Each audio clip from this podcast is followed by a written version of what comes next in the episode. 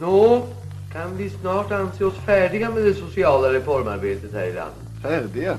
Visst har vi hunnit med en hel del under de senaste åren. Men det återstår mycket att göra. Det finns allt för många här i landet som ännu saknar trygghet och trivsel. Jag vill leva, jag vill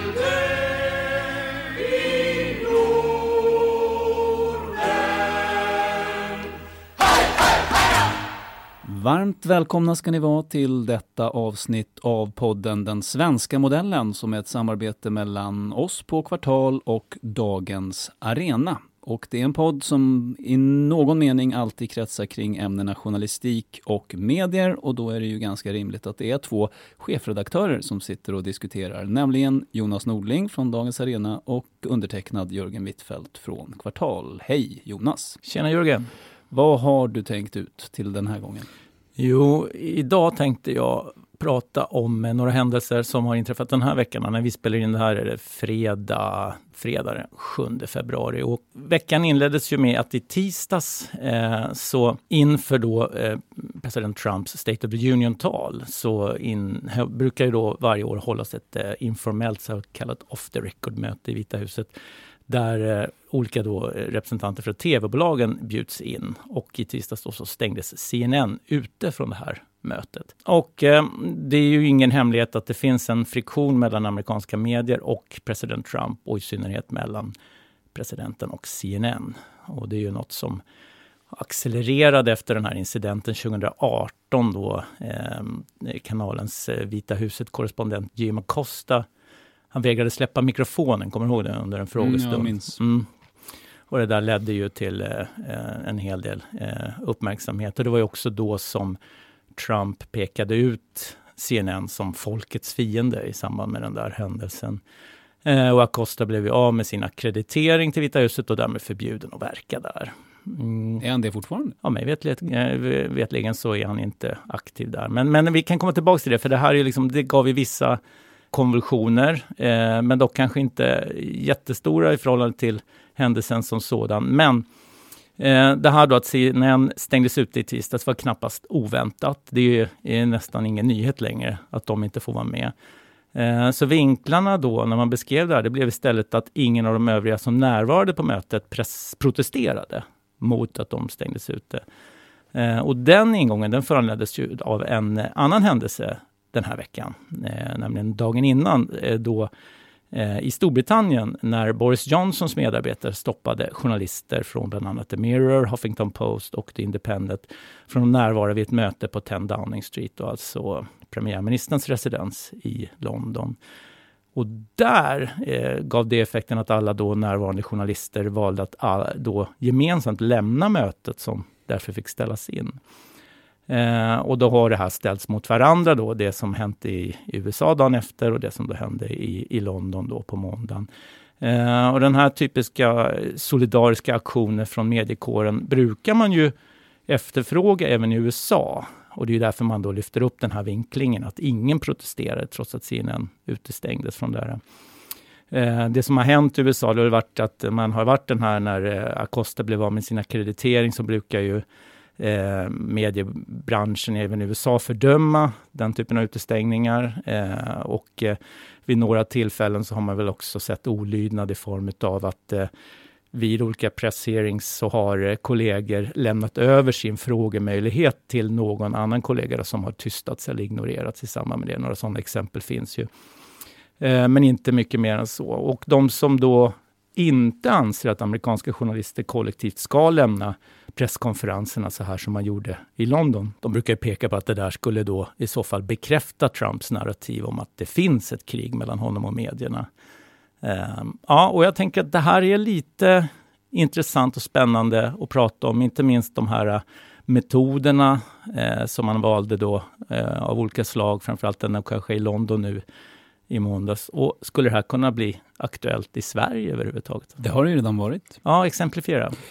Sverigedemokraterna portade Expressen från sin valvaka. Jag vill minnas att det var i Malmö, va? Mm. Vi har ju många exempel på att aktörer portar eller jag menar, vi kan ju gå till Zlatan bojkottar Aftonbladet och vi har flera rockkonserter då fotografer förbjuds att ta bilder ifall de inte ställer upp på villkor och sådana saker. Att enskilda aktörer eller då i det här fallet partier, möjligtvis eh, eh, som ditt exempel, eh, på olika sätt och vis eh, behandlar medier olika. Eh, och då, då kan man väl säga att då, då brukar väl också mediebranschen på något sätt agera ungefär på samma sätt som det vi beskrev här. Så, men men vi har inte sett den här typen av aktioner från eh, makthavare som sitter på reell eh, makt på det sättet som Trump och, och Boris Johnson gör. Nej, okej, okay, mm. men eh, Sverigedemokraterna är ju ganska nära. För ponera att alla medier hade valt att bojkotta deras valvaka, mm. vilket jag inte tror att man gjorde. Nej. Det hade ju varit en väldig kraftmätning då, för att det var ju en stor händelse att Sverigedemokraterna gick framåt så mycket, så det var ny, som ny, högt nyhetsvärde i det. Mm. Så det hade varit en stor kostnad för medierna att, att bojkotta. Absolut. Nej, men jag, jag, jag säger inte emot det så tillvida att det skulle kunna hända, men, men eh, vi har inte varit riktigt eh, nära där makten har utövat den här typen av du får vara med, men du får inte vara med. Mm. Det jag kunde komma på som var i närmaste här, det var, jag tänkte på när man ändrade akkrediteringsreglerna i riksdagen, kommer du ihåg det? Förr kunde vi Ja, det är rätt länge sedan. Vakt. Ja, men förr gick man ju in på de egna pressläggen och sen så helt plötsligt så krävdes ju akkreditering, att man skulle liksom vara godkänd av riksdagens säkerhetstjänst för att kunna gå in och ut och utan kontroll. Att man liksom passerade ytterligare ett nålsöga för att få kalla sig journalist i riksdagens eh, perspektiv. Och det där motiverades ju med att man höjde säkerhetskraven i första hand och det finns säkert eh, anledning att eh, ställa upp på den verklighetsbilden som sådan. Men det innebar ju egentligen att eh, jag skulle tänka mig att alla inte får akkreditering längre. Helt bombsäkert så. Och något som direkt kommer till mig då är att jag tänker Räckte det för mig att du var medlem i Journalistförbundet och därmed kunde plocka ut ett presslägg så kunde du komma in? Alltså, det räckte ju med att ha ett presslägg. jag tror inte ens man bryr sig om vem som hade utfärdat det. Okej, okay, eh, men jag tänker, mm. för det som kan mm. vara aktuellt är ju så kallade alternativmedier då, mm. låt säga Fria Tider, Nya Tider och så vidare. Eh, att de blir utestängda från riksdagen, mm. gissar jag. Mm. Och det kan man tycka är bra eller dåligt, men det är ju möjligtvis demokratiskt eh, inte bra. Nej, alltså det, det, finns ju ytterligare aspekter på det hela och det är just det att du helt plötsligt får en eh, offentlig aktör som riksdagen i det här fallet som definierar vem som är journalist eller inte. Och det, sen, oavsett då sen hur, hur, hur övrig, mm, hur man har fått presslägg och sånt, det är en annan diskussion egentligen. Men, men man kan ändå konstatera att helt, det vi har liknande i Sverige som skulle kunna eh, ställas på sin spets är just exempelvis då sån här riks, riksdagsackreditering. Och då kan man ju tänka sig att någon då inte skulle bli godkänd på ett eller annat sätt. Så skulle vi då eh, som gemensam eh, som en gemensam aktion inom branschen då på, på olika sätt manifestera vårt missnöje med det. Eller hur? Alla journalister står upp som en man för Chang Fricks rätt att få verka i riksdagen. Ja, Skulle ja. inte tro det. Nej, och jag är lite också kluven till om det är jag, jag, förstår den här, de här dubierna som finns också i USA. Från att man, när man hamnar i ett läge där, där man uppfattas som en organism. Eh, vi är i ett läge nu där det kanske är en... Det är ingen bild som, som tjänar det fria ordet för tillfället. Eh, och det är egentligen det som jag skulle vilja prata lite om. Eh, för att det kan ju uppfattas som negativt att en mediebransch håller ihop och tycker samma sak. Och det är ju mm. det som då mm, man är tveksam till i, i, amerikanska medier, hur mycket det man tjänar på den berättelsen i förhållande till den berättelse som Trump vill måla upp för sina väljare om att det finns en, liksom en, sam, en samarbete medier emellan som har liksom ett, en, ett, som han målar upp som en fiende mot, mm. för folket. Då.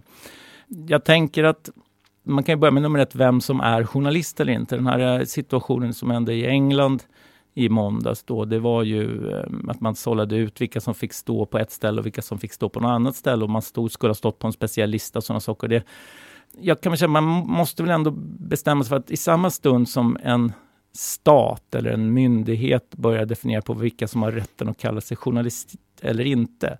Det är ju, det är ju egentligen där som man går över en, en gräns. Så det, och eh, det innebär också att på något sätt så måste ju en bransch alltid organiserar sig för att föra sin talan på bästa sätt. Och då kan det ju uppfattas som att man är någon sorts eh, etablissemang som drar, liksom, man, man, man, eh, man har en, en, gemensam agenda och sen så finns det många som kan spela på de paranoida bilderna som då kan uppstå i folks huvuden. Eh, när det i själva verket är så att man kanske måste påminna om att vi hade inte haft den här eh, väldigt liberala lagstiftningen för tryckfrihet i Sverige om vi inte hade haft ett starkt medieetablissemang. Mm. Ja, men två funderingar. Det ena är ju att det blir ju mest intressant med de som inte heller journalistikbranschen uppfattar som insiders. All, ta då Fria Tider, eller vi kan gå ännu längre ut, vi kan gå till Nordfront. Jag menar, eh, det är väl inte helt orimligt att säga att det inte är journalister i den gängse meningen. Utan, och, och samma sak på vänster, den yttersta vänsterkanten, att det är ju propagandister. Så var, på vilket sätt ska vi stå upp för deras rätt att till exempel få vara i riksdagen? Mm, nej, jag tänkte kanske ett annat perspektiv, för CNN är väl inte riktigt att jämföra med Nordfront, med den Nej, kopplingen. Så, det, men, det är det inte, mm. men det är där det kan bli intressant i Sverige. Då, inte Nordfront, för det tror jag definieras ut redan tidigare, men nyheter idag säger då. Ja, där är, vi, där, där, är, där är de exemplen du drar upp utifrån som mediesituationen ser ut nu kanske. Det jag pratar om att det kan ju gå väldigt snabbt. För, för 20 år sedan så såg CNN som kanske den, den mest framträdande liksom, etermediebolaget i USA. Någon slags mitt. Absolut, och Mm. nu helt plötsligt så är de på presidentens svarta lista och folkets fiende enligt den amerikanska presidenten. Så fort kan det svänga. Mm. Ehm, och eh, en intressant detalj som jag tänkte koppla tillbaka kring, som jag noterade utifrån händelserna i London. Det var ju den diskussion som sen fördes i BBCs The Media Show. De, de då veckovis brukar summera vad som har hänt i den, på den engelska medie, eh, inom den engelska mediebranschen. Och eh, där lyftes ju upp det faktum att det blir problematiskt, inte minst därför att några av de som gick ut från den där pressbriefingen på Downing Street var ju BBCs närvarande. Eh, och att de då hamnar i ett väldigt eh, svårt läge där de då på något sätt har ett större uppdrag än bara det journalistiska. De också liksom har ett politiskt uppdrag eh, i förlängningen eftersom de styrs av beslut inom parlamentet på samma sätt som public service har riksdagsbeslut. Och jag tänker att det som är intressant oavsett vem som skulle bli alltså, eh, illa behandlad i en svensk kontext eh, så skulle det vara intressant om hur skulle vi förhålla oss då till public service roll i en sån? Skulle de kunna med rygg, eh, ryggmärgsreflexen kliva ut på det sättet som BBCs representant gjorde på det här mötet utan att möta någon sorts diskussion utifrån public service-uppdraget. Och dessutom TV4 numera som också då har någon sorts statlig ägare i, grunden. Hur menar du att Mm. det skulle vara, vem skulle ha problem med att eh, Sveriges Radio eller Sveriges Televisions reportrar i någon slags solidaritet, eh, om, låt säga att eh, TV4s eh, Mm. reporter inte får vara där för att den anses vara förstöra presskonferensen Mm. eller något sånt där. Mm. På vilket sätt, vem skulle ha Nu, nu synpunkter? tror jag i och för sig inte att det var på den nivån att man ansågs förstöra, utan det ansågs vilka som var, vilka som var inne och vilka som var ute utifrån den här listan. Det var inte ens på den nivån. Nej, men jag tänker Acosta var ju Ja. lite så att han Ja. spelade inte efter de regler tyckte Nej, presidenten exakt. Men, men, och, och så då drog han ner hela kabelbolaget i, alltså CNN blev de, de onda i sammanhanget. Så. Nej, men du får ju en intressant eh, dilemmadiskussion eh, eftersom public service har ett uppdrag som är givet utav medborgarna de facto via riksdagsbeslut och inte eh, självpåtaget som den övriga fria pressen har. Vems lojalitet ska man då visa? Är det kårens eller är det medborgarens i den mån det är en presskonferens där en statsminister kanske ska säga något viktigt. Eller så. Ja, jag förstår. Men om du tar länder som Polen och Ungern där public service eh, ju tycker sig ha behandlats illa och blivit lite grann definierade på samma sätt som av Trump i USA, som CNN har blivit av Trump. Där kan det ju vara ett långsiktigt intresse att just eh, markera och, stå, och kanske då i en sån tänkt situation lämna presskonferensen. För att maktbalansen mellan den eh, fjärde eller tredje statsmakten och den första och andra eh, ska Mm. vara konstant. Mm. Så kan det vara. Jag, jag, det finns ju olika aspekter och olika länder som skulle kunna göra in i, i, i den kontext de verkar i naturligtvis. Men, men för mig var det kanske i första hand att sätta in det här i någon sorts svensk tankeexperiment. Och eventuellt, det skulle för kanske ett eller två år sedan kännas som en helt barock diskussion att föra. Men givet hur snabbt det går så tänker jag om att den svenska journalistkåren kanske snabbare än vad man anar kan hamna i en liknande situation som den som man nu har upplevt i London och som man har levt med rätt länge i USA. Möjligen, men jag tycker att det, den stora frågan här är liksom maktbalansen mellan journalistiken och politiken. Där jag tycker mig ha sett under ganska lång tid att journalistiken har så att säga, stärkt sin makt på bekostnad delvis av politiken. Det här kom till uttryck till exempel i partiledardebatten där SVT ville då ställa eh, ställa ihop ett antal partier. Nu ska jag se så att jag kommer ihåg rätt, men det handlade väl om huruvida man skulle stå ihop med, med, med Sverigedemokraterna, eh, Juholt då, när han var opposition eh, mot alliansregeringen. Och då vägrade ju de först att, komma. Eh, och det där tyckte många var dumt eh, av Juholt, men jag kan tycka har man inte som politiskt parti någon rätt till inflytande? Är det så självklart att medierna ska sätta scenen? Eh, är det så självklart att det är mediernas arenor som ska vara inför en valrörelse? Varför kan inte partierna gå ihop tillsammans och göra en partiledardebatt eh, där de engagerar en moderator som alla kan acceptera eller så? Det, jag tycker att kanske att medierna tar sin makt här lite lite för mycket för given? Mm, nej, det, det, är en, det är en intressant aspekt och det är en liten annan diskussion. Jag delar väl uppfattning. Annan. Jag delar väl din uppfattning att eh, det är klart att en politiker alltid har rätten att säga ja eller nej till att delta i vilket sammanhang som helst. Det finns ingen skyldighet att del, delta någonstans.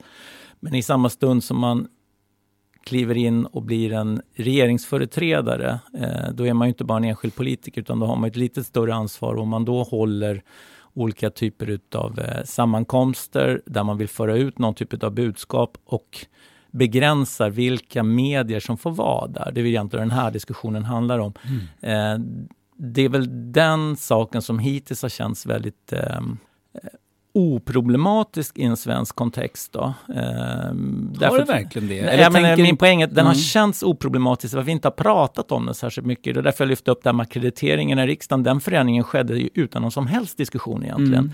Mm. Eh, jag tänker mig så att om, den skulle, om det förslaget skulle ha kommit idag, mm. då hade vi nog varit tvungna att mycket, mycket hårdare säga att Nej, men det här är fel. Kanske, men jag tänker att eh, om, om de som liksom, eh, jobbar på till exempel nyheter idag sitter och lyssnar på det här så känner de inte riktigt igen sig i bilden att det här skulle vara någonting avlägset och hypotetiskt. För det är ju just de medierna, eh, om man vill kalla det så, eh, som har de här problemen med mm. legitimiteten. Vi har ju inte den här typen av pressbriefingar på det sättet kanske på samma sätt som vi har presskonferenser i Rosenbad där man då, eh, alltså de, de är ju publikt eh, utlagda i någon sorts kalendarium som egentligen kan ju vem som helst delta där. Sen brukar det stå att man ska uppvisa presslegitimation för att komma in och sådana saker. Mm. Men jag vet inte om någon har vägrat att eh, delta där och som, som hävdar att man har ett journalistiskt uppdrag. Ja, det, det, återigen då, om man tar det till extremerna, så att mm. säga, Nordfront, tror inte jag skulle komma in på en nej, sån pressbriefing. Men, nej, precis, men då är väl definitionen, sysslar de med journalistik? Alltså har de en utgivare, sådana där basic. Mm. Så För att jag menar, om man, om man har en, en ansvarig utgivare eh, och därmed också åberopar tryckfriheten på det sättet så alltså, då, klart, då blir den ju intressant eh, diskussionen. Men om man mm. inte har det, om man inte ställer upp på att ha en utgivare, eller man har en service som står i en helt annan del av världen och sådana saker, då tycker jag då, då kanske man inte har rätt att ikläda sig eh, som rollen att vara en svensk publicist. Så kan det vara. Min mm. poäng är att det är i extremisterna som det här prövas på något sätt. Eh, och, och sen kan man liksom dra gränsen här eller där. Men om det är en, en, publikation som de flesta är eniga om att det här är en extremistisk mm. publikation, mm. men de följer regelverket med mm. ansvarig utgivare och så, då, ja. ja men, med, men för att koka ner till vad jag egentligen är lite kluven till. Mm. Det är liksom, även om vi skulle konstatera att nej, men nu har vi fått den liksom, amerikanska situationen, eh, att nu har vi fått en regering som också vill ha en, en lista på vilka som får vara med och inte får vara med eh, och peka ut att de här medierna sysslar med fake news och de vill vi inte ha på våra presskonferenser. Om vi skulle hamna i en sån situation så är jag ändå inte riktigt säker på att det här uh, maneret att resa sig upp som en man och gå ut, att jag skulle förorda det. Nej, för att Därför att jag tror att det, är en, det blir en fel diskussion om det journalistiska uppdraget och man blir Alltså, på så sätt kan jag respektera den här bilden som många amerikanska företrädare har, att man ska inte spela det spelet, utan man ska bara fortsätta att göra sitt jobb.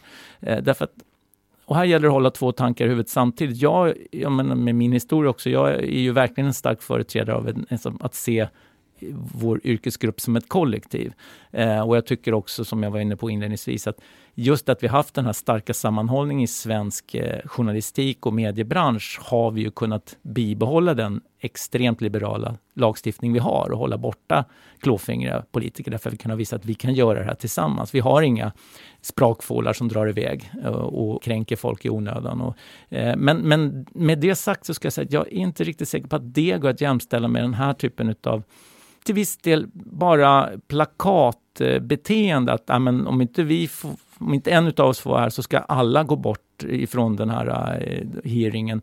Jag tror inte att eh, allmänheten uppfattar dimensionen i det här på rätt sätt, utan då framstår man bara som en, eh, ska man säga, en, en, en bortskämd organism i samhället som är på väg att liksom tappa sin maktposition och reagera på det här mm. sättet. Och kanske lierad med oppositionen då om det skulle vara Så regering. det finns ju också i mm. farans riktning, absolut. Men framför allt så tror jag att skulle vi hänfalla till den typen av reaktioner så är de, de, in, alltså, de är inte tillräckligt bra för att de ska ge en motsatt effekt på det man verkligen vill uppnå, det vill säga en öppenhet i, och en, en, en möjlighet att fortsätta kunna kritiskt granska makten. Så, ja. Då har du varit förutseende här kanske, för det är mycket Jag hoppas möjligt. att, inte, att det är inte framtiden jag berättar om. Utan... Ja, det är inte osannolikt att något liknande kan hända framöver. Vi får se. Eh, jag har en, en annan spaning, men den har en likhet med din idé att den börjar utomlands. Jag lyssnade på New York Times podd eh, The Daily Eh, som hade ett avsnitt som hette Lessons of eh, 2016, alltså hur kunde de missa Trump egentligen? Och inte bara det, de, de, det är intressant för att eh, journalisten, den som gör podden, för ett resonemang med, eh, med en redaktör som liksom har fattat många av de här besluten och låter redaktören läsa högt ur texter som de publicerade då, bland annat när Trump eh, annonserade sin kandidatur. Vi kan väl lyssna på hur det låter när den här redaktören lite skamset läser vad de då skrev eh, när Trump kom ut på banan. But Mr Trump, who has never held elective office, may not be so easily confined to the margins of the 2016 campaign. Thanks to his enormous media profile, he stands a good chance of qualifying for nationally televised debates where his appetite for combat and skill at playing to the gallery could make him a powerfully disruptive presence. This is where there's an audio deficit because Dean, you had a huge grin on your face while you were while you were reading the, the first part of that story. Yeah. Why? Oh, because it's exactly what everybody thought at the time. And, you know, I'm, I'm sitting here reading it while Donald Trump has been president for three years and is in the middle of an impeachment trial. Mm-hmm. Um, look, nobody took Donald Trump seriously as a presidential candidate. I'll be the first to admit that. Mm. Eh, han sa ju bland annat då att ingen tog Trump på allvar som presidentkandidat och det erkänner jag gärna. Och de för ett ganska spännande resonemang också om hur de beskrev till exempel Hillary Clinton, huruvida de i sina texter på något sätt eh, förutsatte att hon skulle bli Demokraternas kandidat och att hon sen skulle bli president. Bland annat satte de en reporter på Hillary Clinton och, och att granska Clinton-familjen redan 2011 tror jag det var. Alltså så de förberedde sig liksom för att hon skulle bli president och den diskussionen för är Eh, de texter vi publicerar, påverkar de allmänhetens uppfattning om verkligheten? Det vill säga att de också börjar vänja sig vid att Hillary Clinton blir nog president och att det då blir en bias som de inte egentligen vill ha. Sen för de ju också ett resonemang om hur, om hur de kunde missa det här och de kommer väl bland annat fram till att de källor de har eh, berättade egentligen inte om vad medborgarna och väljarna tyckte utan vad de, hur de själva ville att det skulle bli så att de hamnade snett. Men det som är intressant med det här också är att journalistiken generellt är ganska dålig tycker jag på, eftersom det går så fort också, det är så mycket just nu-rapportering och så många kommentatorer som ska sitta och i realtid berätta vad som händer och vad som ska hända sen. Hur ofta går redaktionerna tillbaka på det här sättet och tittar? Vad sa vi då om verkligheten och hur blev det? Tänk om eh, det skulle vara ett uppdrag för en journalistikforskare faktiskt att kolla på de politiska kommentatorernas analyser som görs i SVT och DN och Sveriges Radio för några år sedan och se hur, hade de rätt eller inte? Eller sitter de bara och, och låter mun gå liksom? Eh, det kan nog finnas ganska många sådana exempel. Och det här är nyttigt för journalistiken, inte bara att liksom titta själv på kvaliteten helt enkelt i analyser och kommentarer, utan också att berätta för publiken, som man gör här, eh, när man hade fel. Och eh, vara transparent med analysen. Och det här för mig då till ett annat ämne som jag tycker är intressant, som är aktuellt nu i dagarna. Och det handlar ju om de så kallade apatiska barnen, som man väl ändå tycker jag måste kalla ett journalistiskt misslyckande. Dels är det ett journalistiskt misslyckande att det här har fått pågå så länge eh, och att den, det, den berättelse och den beskrivning av verkligheten som, som vann så att säga med Gelertamas bok, att den har stått så länge. Trots att man nu då, eh, när Statens beredning för medicinsk utvärdering tittar på det forskningsunderlaget, alltså det vetenskapliga underlaget för diagnoskoden uppgivenhetssyndrom, som Sverige väl är snudd på ensamt i världen om. Eh, hon intervjuades i Studio 1 igår, de som har gjort den här utvärderingen och så här lät det då. Eh, vi har eh, försökt hitta så mycket som det bara gick och vi har granskat över tusen artiklar Eh, och fått sålla bort till slut allihop därför att de handlade om andra saker ehm, eller de var beskrivande. Så vi hittade inga studier som handlade om just vilka diagnostiska kriterier gäller för eh, den här diagnosen och heller inte någonting om vilka effekter finns det av behandling.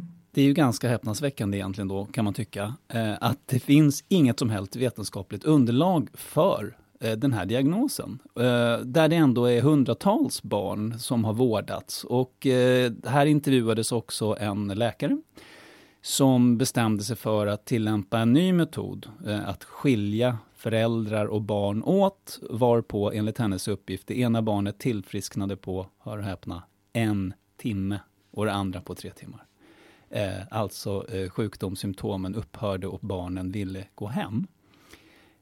Ja, min fråga är ju då, journalistiken har ju ett stort jobb att göra här, alltså gå tillbaks och titta vad, hur man rapporterade, på vilka grunder man rapporterade och varför det kunde bli så här.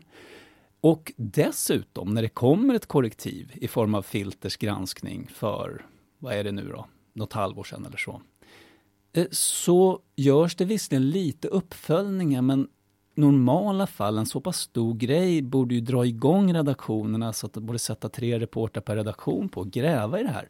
Men det gjorde de ju inte.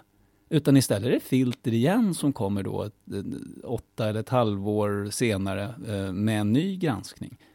För mig är det märkligt. Och det här är ett exempel på att journalistiken oftare borde gå tillbaks och titta på hur de beskrev verkligheten för att se om det faktiskt stämde det man gjorde. Om det inte gjorde det, fundera över varför det blir så. Och i det här fallet så har det ju funnits så många så uppenbara eh, saker som, man, som, man, som borde ha triggat den journalistiska reflexen. Senare i det här samtalet så berättar läkaren att det enda behand, den enda behandling som man befann funkade egentligen på de här barnen. Kan du gissa vad det var? Mm. Medicinsk behandling för att barnen skulle bli friska. Ja, det var väl att ta bort dem från föräldrarna? Ja, ja nej men innan. Innan man började tillämpa det. Ja, nej. Permanent uppehållstillstånd. Ja, ja, att läkarna okay, skulle verka för att familjerna skulle få permanent uppehållstillstånd. Det var den enda verksamma behandlingen mot den här sjukdomen eh, som, hon kunde, som hon kunde hitta i alla fall. Och bara det borde väl ändå få ganska många att fundera på om det här är liksom, om det är medicin vi pratar om. För att få upp det på en lite mer principiell nivå, ja. Ja, så för att det är lätt att vi kan prata om, om själva den här äh, då situationen med de apatiska barnen och Tamas bok. Och, men ska ändå så här, jag kan ju notera, men Arena som jag jobbar för, hade ju en, en artikel för flera år sedan i, som, som var i samma härad som den som då Filter publicerade, som eh, där Jesus Alcalá ifrågasatte en hel del av de här berättelserna. Eh, men den kom ju i en tid och en kontext där det inte kanske fanns ett, eh, en jordmån för att ifrågasätta det här och, och ledde inte till någon vidare diskussion överhuvudtaget. Men det är ju intressant att i Filters reportage omnämns ju den artikeln som, mm. som kanske en av de eh, inspirationskällorna som, som eh, Filters reporter hade. Men med det sagt, jag ska ändå gå tillbaka till själva huvudsaken, det här med att följa upp saker och ting och som var ingången med det här uh, klippet från The Daily också. Att jag tycker det där är en, det är en jättespännande diskussion och jag tror också att vi alla ska vara lite självkritiskt lagda så tillvida, inte bara att det finns en drivkraft kanske som eh, redaktion, att man inte vill gå igenom de eventuella brister eller fel man hade i spaningar och liknande, för att det, det är väl mänskligt att man inte vill framstå som att man inte hade koll. Det är ju det är rätt eh, ändå troligt att det till viss del gör att det inte är li riktigt lika intressant att hela tiden granska bakåt vad man sa. Eh, men men eh, icke desto mindre så är det väl också så att även konsumenterna är väl inte alltid riktigt kanske road utav det här vad hände sen-texterna som, som man egentligen är rätt viktiga. Utan de, de kommer liksom, de blir aldrig riktigt heta på det sättet, för det är sällan de är av den arten så som det här exemplet du tar upp med de apatiska barnen. Och som ju faktiskt då också på grund av det ändå får lite uppmärksamhet. Det har ju, alltså, efterspelet är ju större än att det är bara filter som, som täcker in det. Så det får man väl ändå Jo, säga. fast hur många redaktioner har själva satt sina undersökande resurser på ja, att... Men hur, det kan ju också ligga i hur många har undersökande resurser nu för tiden. Det är ju också ett jätteproblem. I, liksom, och det kommer igen i, i all, tycker jag, redaktionell bevakning. Att man, är så, man använder de resurser man har till att hela tiden jaga nya nyheter och har sällan den här tiden för eftertanke eller liksom, hur blev det nu egentligen?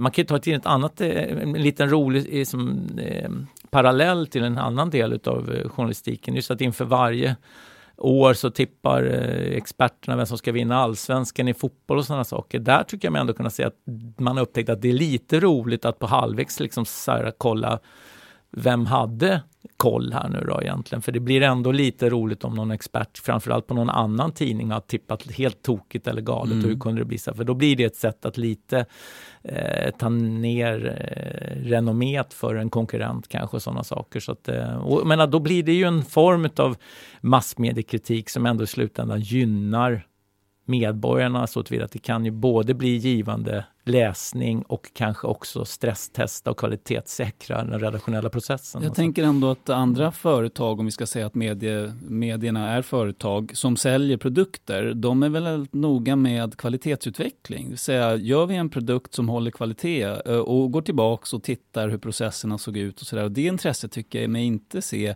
är lika stort eh, hos medierna. Det är det ena jag tänker på. Och det andra är ju det var ju faktiskt ett av skälen till att jag valde att lämna Sveriges Radio, att man ganska medvetet fokuserade om till här och nu och just nu på bekostnad av, även om man själva sa att det inte skulle ske på bekostnad av så är ju resurserna begränsade, på bekostnad av just det här mera granskande, eftertänksamma och undersökande. Mm. Eh, och jag tror att det fördummar både journalistiken och publiken.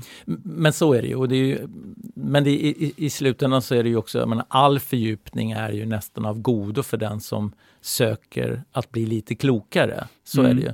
Eh, men ta ett annat exempel närliggande i min egen tillvaro här, eh, saker som jag också tycker att när det tillsätts statliga utredningar av olika slag så ibland glömmer man bort att nämna att kanske att sakerna har utretts tre, fyra gånger förut, att man kanske inte bara ska skriva om den nya utredningen och de direktiven utan man faktiskt ska ta sig tid och liksom sätta sig in i vad kom de tidigare fram till och varför ska vi göra det här igen? Eh, att det är liksom både en sak som medborgarna behöver ta del av och en rimlig fråga att ställa till de som tillsätter utredningar och använder samhällets resurser till att utreda något som vi redan har utrett tio gånger förut. Mm.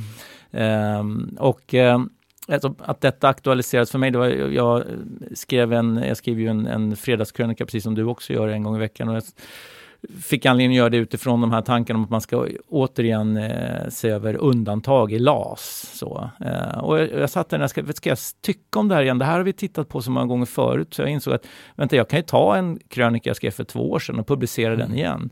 Eh, och jag läste igenom den och så, ja, den håller ju fortfarande, för det har inte hänt någonting. Det som, det som ligger till grund för de här tankarna, det är redan utrett och klart och vi mm. vet effekterna. Så, så jag ju, gjorde som så att jag bara klippte in två år gamla ord igen. Tänkte att ja, men det kan ju vara roligt roligt för någon att se att man kan återvinna det man har redan skrivit förut. Men du var transparent med att det var det du gjorde? Ja, och också väldigt tydligt att jag snodde från mig själv. Mm. Mm. Nej, men för att landa den spaningen här då på, det, på den principiella nivån så tror jag att det här fokuset och förkärleken för häret och nuet, eh, det finns anledning att eh, omvärdera. Och, och, och, särskilt hos public service som faktiskt inte har den kommersiella kravet på sig, för det är möjligt att här och nu säljer bra. Ja. Men public service är inte den branschen. Men jag tänker lite också så här när vi, vi sitter och gör en podd, du och jag, att det egentligen är poddmaterial. Det skulle säkerligen få en, en, en visserligen nischad publik, men ändå tror jag rätt eh, trogen publik om man hade en en eh, veckogenomgång av liksom, tre, fyra år gamla artiklar. Mm. Nu ska mm. vi titta på de här. Ja. Så det skulle nog bli rätt rolig lyssning. Jag tror att jag skulle lyssna. Eller jag kanske ska göra den här podden. Ja, mm. gör den. Mm. Och eh, vi uppmanar alla medieföretag med lite, eh, med lite eh, yrkesstolthet att gå tillbaka och titta på era gamla politiska kommentarer och se om, om, eh, om de verkligen håller måttet. Eh, det är Over and Out från Jörgen Wittfeldt, chefredaktör för Kvartal, Jonas Nordling, chefredaktör för Dagens Arena och podden som heter Den svenska modellen. Vi hörs igen. Hey, hey, hey!